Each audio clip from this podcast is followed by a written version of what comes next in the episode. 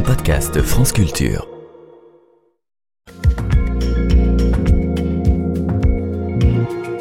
C'est l'heure attendue d'Avec Science avec vous, Alexandra Delbo. Bonjour. Bonjour Quentin. Et ce matin, on s'intéresse au meilleur système d'étiquetage nutritionnel d'Europe. Oui, c'est un nom un peu barbare dit comme ça, mais vous en connaissez au moins un, le Nutri-Score par exemple. Un logo adopté en 2017 avec cinq niveaux, de A à E, du vert au rouge, qui informe le consommateur de la qualité nutritionnelle des produits transformés. Ce classement évolue régulièrement, il s'est même durci en janvier dernier, et il faut le rappeler, rien de tout cela n'est imposé L'industriel choisit ou non d'apposer la vignette sur les produits. Tous ne le font pas, certains inventent même leur propre logo, mais de plus en plus de fabricants jouent le jeu. En 2020, elles étaient 415 entreprises à s'y soumettre, en 2021 700, ce qui représente 57% des parts de marché en volume de vente. Le Nutri-Score est à présent disponible dans six autres pays, Belgique, Allemagne, Luxembourg, Pays-Bas, Espagne et Suisse, mais il n'est pas le seul en Europe. Marion Deveau est analyste des politiques de santé à l'OCDE et première autrice de cette nouvelle étude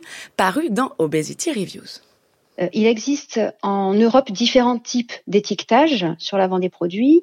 Euh, on peut les classifier en quatre euh, catégories. Donc, tout d'abord, les logos non colorés qui présentent l'information nutritionnelle par nutriment. C'est le cas, par exemple, du Nutriinform en Italie. Donc, il présente l'apport en énergie, en matières grasses, acides gras saturés, sucre et sel, contenu dans une portion du produit en proportion des apports journaliers euh, de référence. Le deuxième type d'étiquetage, ce sont les logos qui affichent un code à trois couleurs, rouge, orange, vert, avec des informations nutritionnelles par type de nutriments à nouveau. C'est le cas, par exemple, de feux tricolores utilisés au Royaume-Uni.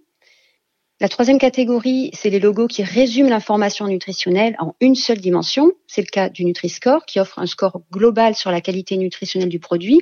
Et ensuite, les logos d'approbation qui valident la qualité nutritionnelle d'un produit. C'est le cas par exemple du Keyhole qui est utilisé dans les pays nordiques il est sous la forme d'une vignette de couleur verte qui représente un trou de serrure et qui est apposé sur l'avant du produit. Des logos plus ou moins colorés, plus ou moins spécifiques, mais lequel choisir s'il ne devait en rester qu'un? Quel logo a-t-il le plus fait ses preuves?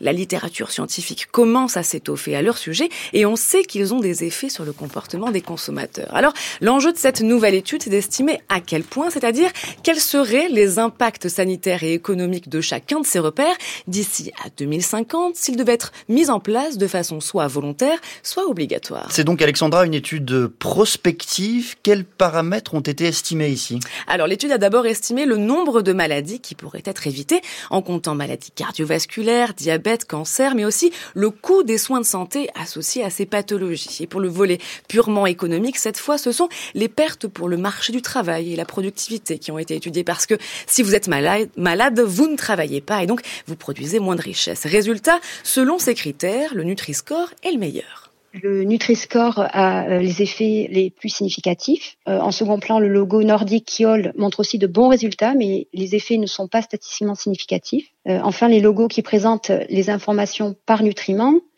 ont des effets moindres, voire non significatifs. Avec la mise en place du Nutri-Score, 2 millions de cas de maladies chroniques pourraient être évités d'ici à 2050 en Europe des économies de dépenses de santé équivalentes à 0,05% des dépenses de santé évitées, ce qui représente à peu près 1 euro économisé par habitant et par an. Donc si on ramène ça au nombre d'habitants dans l'Union européenne, 450 millions, euh, ce sont des économies très importantes. Et enfin, du fait d'une meilleure santé, la participation au marché du travail et la productivité seraient augmentées de l'équivalent de 10 temps plein pour 100 000 habitants. Et dans le cas de l'implémentation obligatoire, les bénéfices pour la santé et les bénéfices économiques seraient bien plus grands, donc euh, quasiment trois fois plus grands que ce qu'on obtient sur euh, une implémentation volontaire. Et il s'agit d'une sous-estimation parce que l'étude ne prend en compte que la réduction du nombre de calories et pas spécifiquement la meilleure qualité des produits en gras, sucre, sel ou céréales complètes. Donc les effets pour la santé pourraient être encore plus importants. Alors est-ce si étonnant que le Nutri-Score soit le meilleur? Eh bien, pas tout à fait. En fait, ce logo donne un score global alors que les autres ont tendance à résumer les informations ingrédients, par type de nutriments, ce qui les rend plus difficilement interprétables. Le Nutri-Score étant plus simple et global, il aurait ainsi plus d'effets. Pour la suite, la Commission européenne s'était engagée à rendre l'étiquetage nutritionnel obligatoire en 2023, sans succès, mais un symposium scientifique sur le Nutri-Score est prévu pour la fin avril, ce qui pourrait relancer les négociations. Merci beaucoup Alexandra pour ce avec score, avec science, avec score, ça qui, avec science qui mérite le meilleur des scores et vous pouvez le retrouver sur euh, l'application Radio France et le site de France Culture.